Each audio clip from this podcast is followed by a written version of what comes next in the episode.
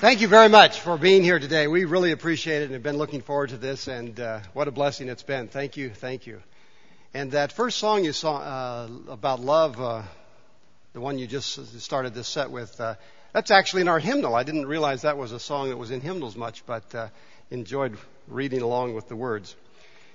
There was an old man who was on his deathbed, and he had made a little money in his life, but he was a stingy old man, and he wanted to take it with him. And so he called his pastor, his lawyer, and his doctor. And they gathered around him not long before he died. And he said, look, I know I can trust you guys. And he said, I don't want to leave anything behind. I'm going to take it all with me. And so I'm giving you each $100,000 in cash. And right before they close up the coffin and bury me, I want you to put it in my coffin. Okay? And they said, well sure, you know, we're, we're trustworthy. We're a pastor and a lawyer and a doctor.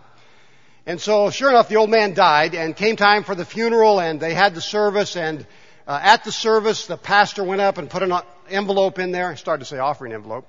Uh, put an envelope in there. The doctor put an envelope in there. The attorney put an envelope in there and they sealed the casket, took him out to the cemetery and buried him. On the way back in the limousine, the pastor broke into tears, just started crying. And the doctor and lawyer said, wow, we didn't realize this guy meant that much to you. What, why are you so broken up? And they tried to console him. And he said, oh, I've done a terrible thing. I, I, it's not the loss of him. I've just done a terrible thing. Well, what did you do? He said, I only put $20,000 in there. The church needs roof repairs and that cost $80,000, so I kept 80,000 out. I just, and he went on to explain, he said, I, I just, I can't believe I didn't do what this man wanted. And the doctor said, well, since we're being so honest here, it's just the three of us. He said, uh, you know, I did the same thing. I only put 70, I only put $25,000 because the hospital needs some equipment, some x-ray machines and so forth, so I kept back 75,000. And they looked at the attorney and he was aghast and he said, I can't believe you guys. This, you guys are terrible. He said, uh, I put in the full $100,000 amount. I wrote a check for every bit of it. Well, what are we talking about today? Same thing we talked about last week. I'm waiting. What's the subject? Money. We're going to talk about money. They say, oh, you're not supposed to talk about politics, money, and religion in church. I mean, religion, I guess you get by with, but you've heard that, you know, don't talk about money. Uh, last week we began this two-part series on figuring out your finances, and I would like you to find these sheets. I know some of you are note takers, some are not. That's all right. But nevertheless, I want you to find these sheets. And I want to talk to you today about what I said we would dig in deeper. Last week I said we'd dig deeper on this subject, and I want to talk to you about debt. I want to ask a question. Anybody in this room have or has had debt? Raise your hand real big. You've had debt or you have debt. Wow, some folks don't raise their hand. That's amazing. We're preaching about lying next week. Let's talk about debt, and I think this is going to be a very uh, practical, helpful matter today. And I want to begin by reading from the um, letter to Timothy. It's a great thing when a senior citizen, a person who has lived long and well, takes the time and trouble to write to a younger person and say, here's what I've learned, here's some advice. And we've got some seniors here, and uh, I know my dad is in the habit of writing to me and to his other two, to my two brothers and to our, to his grandsons, and he gives us these letters. You know, here's my advice. That's a great gift. And Paul did the same thing for young Timothy. And I wish I had the time to flip through the pages because it's filled with advice, but we're going to start in chapter 6. And if you'd like a Bible, there's one in the pew in front of you on page 210. And I want to read a couple verses, starting with verse 6. 1 Timothy 6 6. Paul says, of course there's great gain in godliness combined with contentment. Contentment. That's a key word when we talk about money. Then he says, for we brought nothing into this world and we can take nothing out of it. But if we have food and clothing, we will, we will be content with these. But those who want to be rich fall into temptation and are trapped by many senseless and harmful desires that plunge people into ruin and destruction. For the love of money is a root of all kinds of evil, and in their eagerness to be rich, some have wandered from the faith and pierced themselves with many pains. Strong language, huh? He goes on to say, But as for you, man of God, shun all this. And then he tells Timothy what to do. I want to pick up reading in verse 17. As for those who in this present age are rich, now pay attention to how often Paul uses the word rich here. As for those who in this present age are rich, command them, not suggest, don't ask questions, command them not to be haughty. What does haughty mean? Proud. Your nose in the air. Oh, look at me, you know, look what I drive or wear or whatever. I got those white things hanging out of my ears, you know. What am I talking about? iPods, yeah, you know. You're just not cool if you don't have those. The thing I bought has black ones. I think I'm out. Uh, anyhow, as for those, he said, who are rich, command them not to be haughty or to set their hope on un- the uncertainty of riches, but rather on God who richly provides us with everything for our enjoyment. They are to do good and to be rich in what? Good works. We are to be rich in good works, generous, and ready to share, thus storing up for themselves treasure of a good foundation for the future, so that they may take hold of life that is really life. And I want to underline that last phrase, taking hold of life that is really life. This week, did you really live or did you just exist? Just get by? I mean, on Friday, did you get up and see the clarity of the sky? And after the sun was up, did you see the brightness in the sky? How richly blue it was after the rains had washed it clean? Did you gaze up on the mountains in their deep, dark green and just say, wow, wish I could get up there on my mountain bike today? Did you breathe in the clean, fresh air and feel the crispness and the clarity? Did you really live last Friday? Or did you just sort of exist? Because what we're talking about today is about how to really live. The richness of life. Now, I said we would talk about debt today, and let's, let's get into that. When um, Joyce and I first got married, uh, it was so long ago there was no such thing as premarital counseling or at least not much. And so we had no idea about the finances of the other person. And since we'd lived such a long life at that period, we were both very wealthy, 19. Um, and I can remember early in the marriage sitting down and we're paying bills and she had put her money in the account. We had one account and, you know, I don't think we had a savings account then. And so we're paying bills. By the way, for those of you who are married, I Uh, I cannot overstate the value of paying, bills get, paying bills together. Share the suffering. Be informed. Just do it together. One of you is better at it than the other. Don't delegate it to some person. Sit down and do it together when you pay your bills. Anyhow, we were doing that. And I said, what's this? And she said, well, that's the bills for the pots and pans. I said, what do you mean? Because we had all these new pots and pans. What do you mean? I mean, how can you spend that much money on pots and pans? Well, what had happened when she was single, and some uh, salesman had come by. Guess what he was selling? Pots and pans. And there's a what? An easy, easy, easy payment plan. So you can have these guaranteed for life pots and pans. They'll never wear out. And so she bought them, and we were making the payments. Now we words were exchanged. I didn't realize pots and pans could cost more than cars.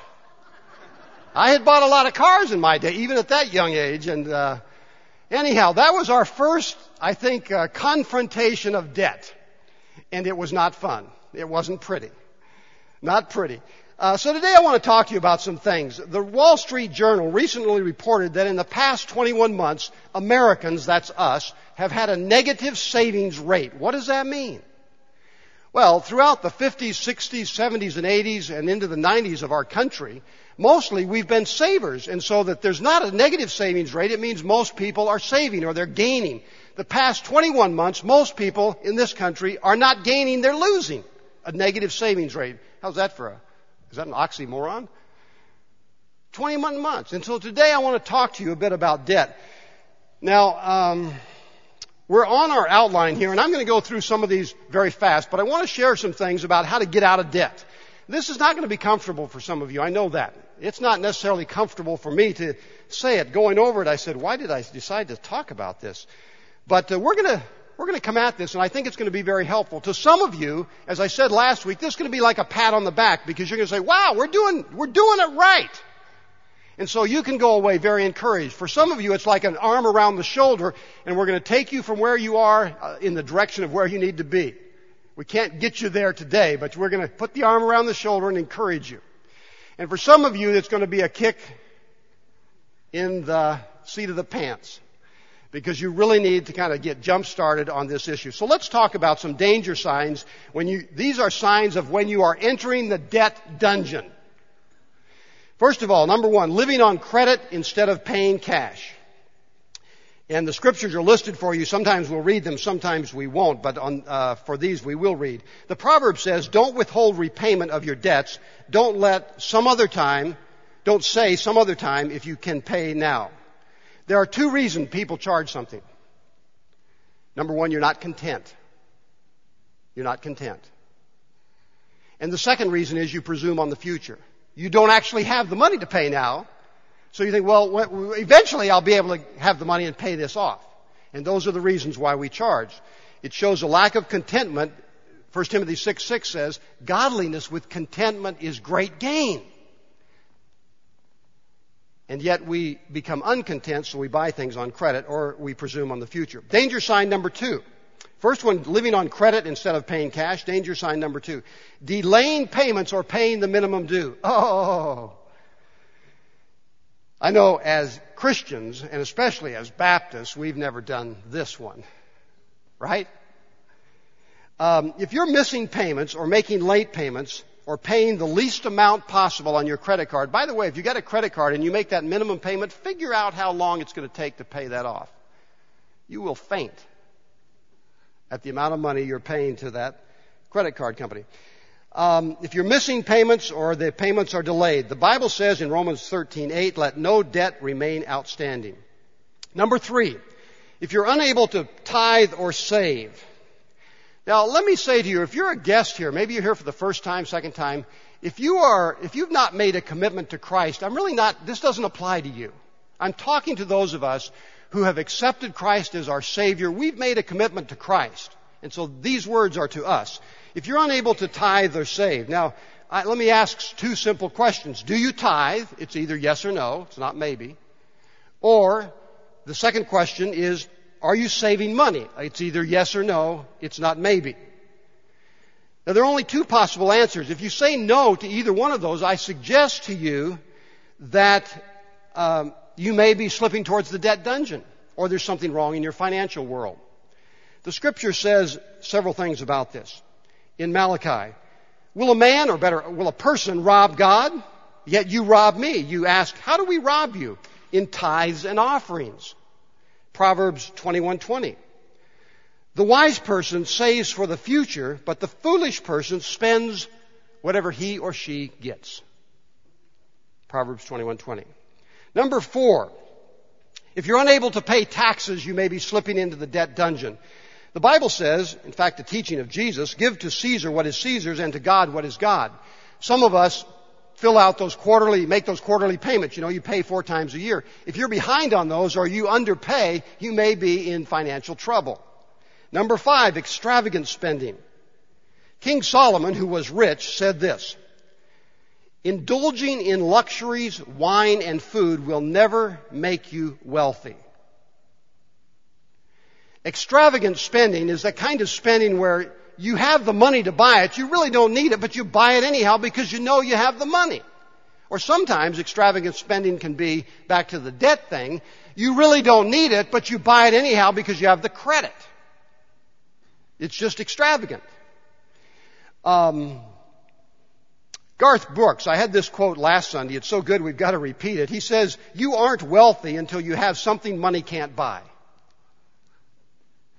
we were walking out uh, after the race yesterday. We took our grandkids and had them for the evening, and we were walking out of the garage over at their house. And seven-year-old Caleb, I should get him up here to say it, but he might not. Uh, he might get stage fright. He's walking out and he says, Papa? And I said, yes. He said, I have everything I need right here. I said, wow, must be a Sunday school lesson or something. I said, you have everything you need right here? Yes, God and Jesus. Not bad, huh? Uh, not bad. What does it mean to be wealthy? And I like Garth Brooks' statement, you aren't wealthy until you have something money can't buy. What truly makes us wealthy is not stuff we can buy. Now, number six, uh, the last of truly slipping into the debt dungeon. If you're looking for get rich ideas, get rich quick ideas, the Bible says steady plotting brings prosperity, hasty speculation brings poverty. Do you think a lot about getting rich quick? Do you kind of hope that out there somewhere somebody's going to bail you out? Something's going to happen and this is going to turn out all right. Let me remind you that our nation was founded mostly by God-fearing people who believed in hard work, steady work, and it would yield a gain in the end.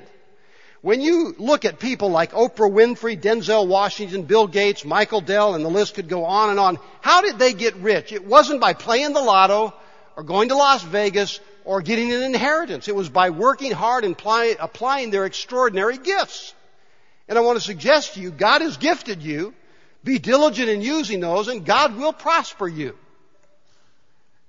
And let's, let's get away from this mentality that's becoming so prevalent in our country that we're going to get rich quick off of Las Vegas or a lawsuit or the lotto. That's not God's way. So let's take a breather here and uh, you can look back over those six signs. I've, I've given you six uh, signs that you're entering the debt dungeon. I want to encourage you to look over those and say, this one is for me. This is where I'm struggling. And you might circle one of those and use that as you go forward to think about what you need to work on in your life. I mean, if you're not paying taxes, April 15th is coming, right?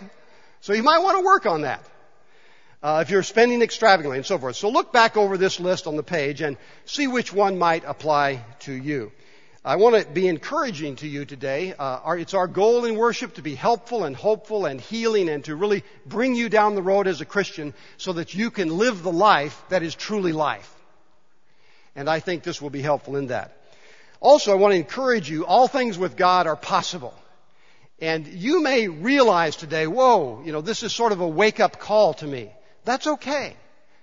Turn to the Lord, turn to counselors, turn to others who can help you. You can solve the financial problems that you might be facing. And I want to encourage you that today. Two guys were on an island, or on an airplane, and they crashed into an island. And uh, they were stranded there, and as they crashed and uh, finally realized they were safe, not badly injured, they began to look around and take account of the resources they had. And one guy said, I'm going to go walk around the island. I'll be back in a minute and uh, I'll just see what's out here.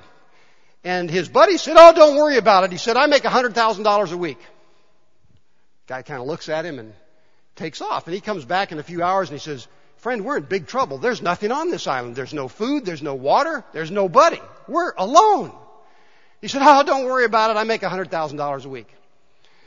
The guy's kind of irritated. But anyhow, they took their few resources and got to sleep that night and woke up the next day and ate their power bars and uh, guy says, you know, I'm going to look a little more thoroughly around this island and see, you know, maybe I missed something.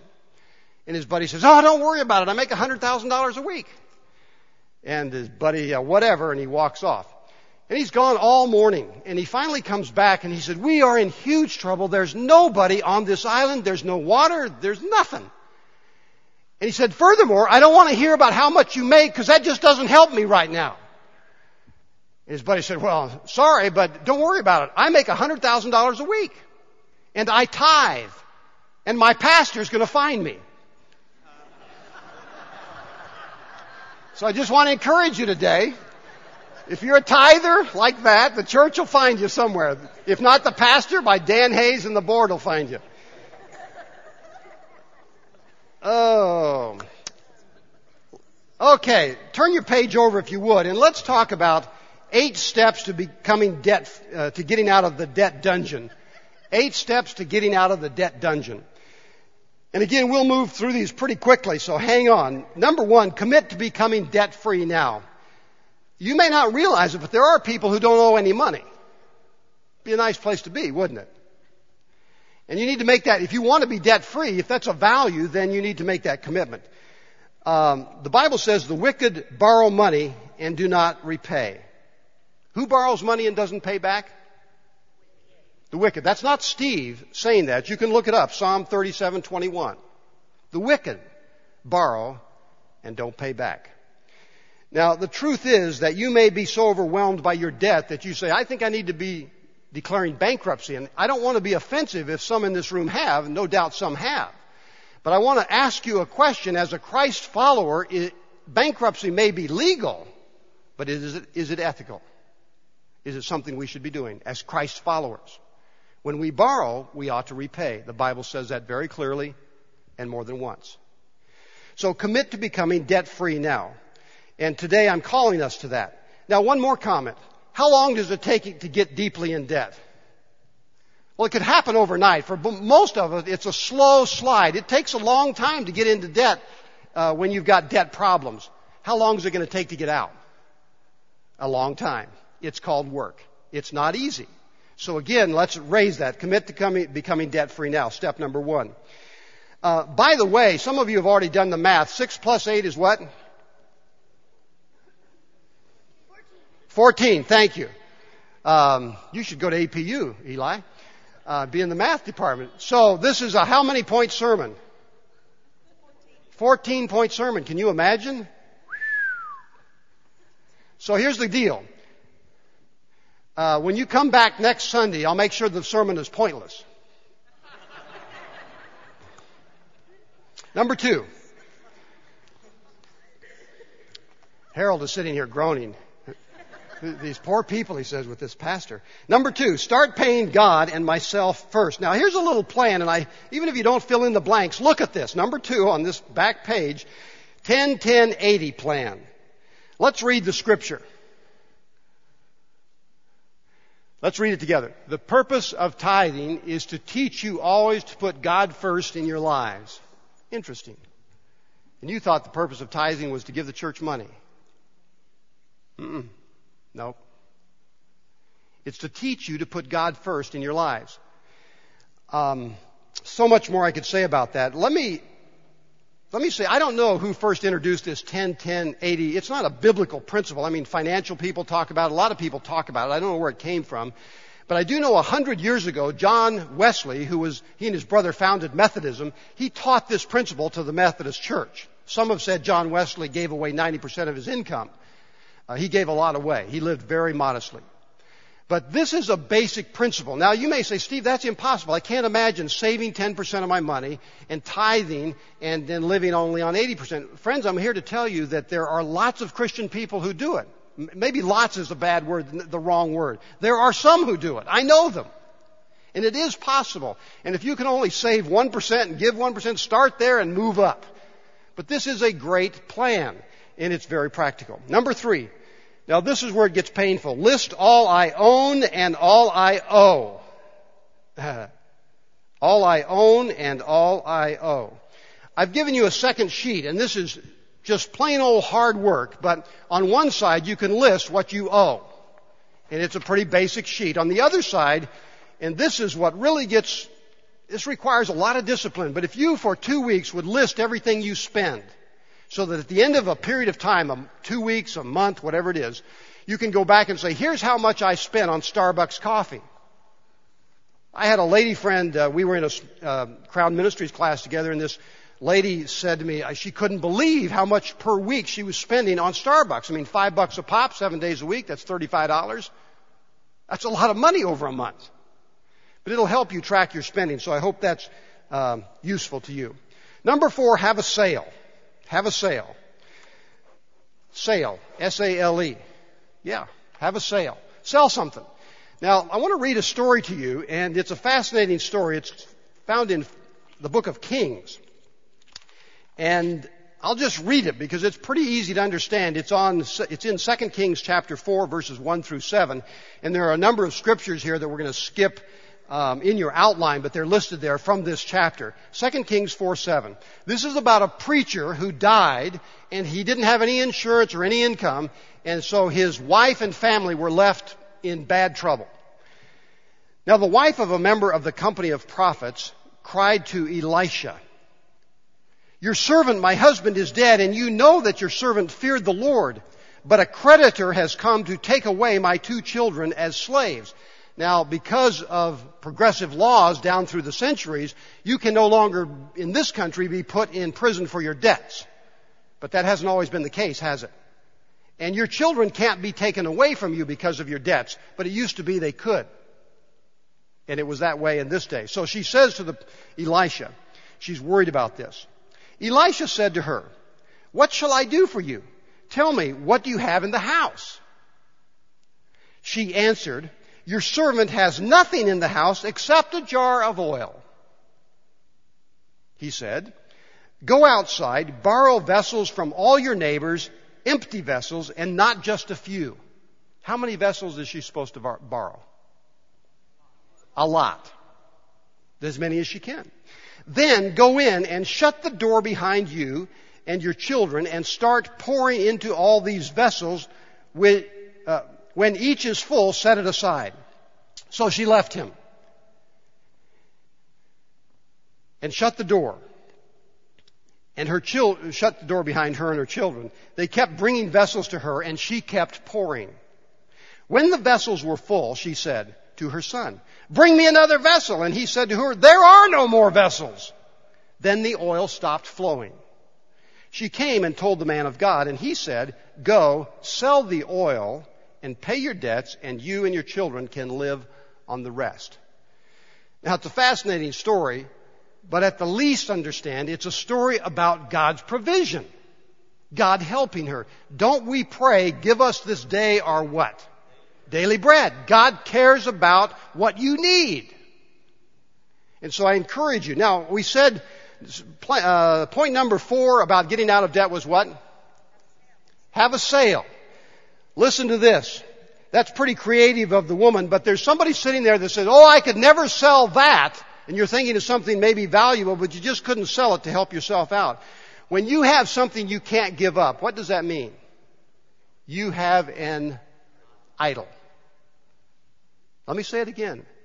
When you have something you can't give up, you have an idol. So one way some folks could reduce their debt load is simply to have a sale. Uh, number six. Number five. Set a repayment plan. Set up a repayment plan. The woman had a sort of a repayment plan here. Now, probably you cannot solve all your financial problems yourself. In fact, I encourage you not to try and solve it yourself. We now and then teach a good sense course. Several people have been trained to do that. There are some resources on the back of this sheet that you can look up and get help from.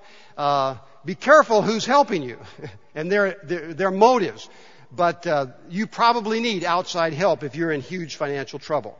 So set up a repayment plan. Call your creditors and let them know what you're going to do. Number six, add no new debt. Add no new debt. Do you remember the uh, Rolling Stones songs, I Can't Get What? No satisfaction. You remember, VH1 called it the number one rock and roll song uh, in some survey. Um, Keith Richards, the guitar player, said that he woke up one night in the middle of the night with this riff going through his head. And so he got up, plugged in his guitar, played the riff, and recorded it, went back to bed. Later, he played it for Mick Jagger, and, and Mick said, uh, yeah, well, let's do something. So they made it into an instrumental and only later added words. It's a huge rock and roll song, and it probably defines my generation, baby boomers. What does it say? I can't get no satisfaction, so I try and I try and I try and I try, but I what? I can't get no satisfaction. Well, if that's our theme song from rock and roll, it's not what Paul is talking about, the life that's really living. Now, add no more new debt. If you're struggling with credit card debt, you may need to have a meltdown. You know what that is? A meltdown? Yeah, you get a cookie tray and you put all your credit cards on it. Just lay them out there in any order you'd like and you heat the oven up to 450 and you shove it in there and you bake them for about a 30 minute period or whatever it takes. And then you take them out and you can do whatever you want with them after that. But you won't be using them. And if you can't control your credit card spending, best you do what? Have a meltdown. Because that's not your friend. Okay, so number six is add no new debt. What Jesus said, if your right hand defends you, what? Cut it off. Now I don't think he literally meant you ought to sever your hand from its wrist. But there is a point there that if there's something offensive in your life that's dragging you down, you'd best deal with it. And you best deal with it harshly, severely, lest it destroy you. Number seven, share my plan with creditors. If you're deeply in debt, you're probably going to have to set up a schedule of paying things back. And you need to talk to the folks to whom you owe the debt. The Bible says when your ways please the Lord, He will make even your enemies into your friends. And lastly, number eight, stick with it. Let's read this scripture together. So let's not allow ourselves to get fatigued doing good. At the right time, we will harvest a good crop if we don't give up. Stick, stick with it. As we can conclude today, I want to encourage you that uh, money is a spiritual issue. And I want to encourage you, if you're really struggling in this area, there are some resources, and I think this can get you started in the right direction, and I pray it does. But as we conclude, there is a debt that none of us can repay. That's the debt of sin. And God sent Jesus into the world to repay this debt. Uh, to to pay it off in a sense. And as I look back over my life, my mistakes, my sins, the ways in which I may have gone wrong and have gone wrong, what can I do about that? I can't live good enough to overcome that. And so what do I do? I trust in Jesus who forgives me of my sins, paid off that debt, has canceled that debt through his own death on the cross. And as the song was sung a moment ago, it's so true. Jesus paid it all. All to him I owe. So as I conclude, I want to invite you to, to step away from the money issue for a minute and think about your heart. Has it been given to Jesus? And as you deal with these issues in life that can stress us or bless us, uh, do you do so with the sense of God's grace and provisions on your life? I've got a couple questions to end with. Are you taking hold of the life that is truly life? How's your life? And how is money impacting that? And remember, Jesus said, I am the way, the truth, and the life. Shall we pray? Lord, as we bow before you today, I'm just so thankful that uh, you have come in a way to, to offer us true life. Thank you, God, for the gift of life through Jesus Christ our Lord. Thank you for the practical teachings of your word, Lord, which they're not there to be rules to give us pain. They're there to be, it, your word is the offer of life, rich life, abundant life, life full and free. Lord, I want to pray especially for that family or individual, a man or a woman today, who may be just struggling in this area of money. Help us each one, Lord, to turn to you first for your grace and your help, and then to really set in order those things which will be a blessing to us. I pray for that person, Lord, that you might encourage them today, that you might send around them people who can bless them and lift them up. Thank you for money. Thank you for the amazing resources we have in this country. May we use them for your kingdom's glory. In Christ's name, amen.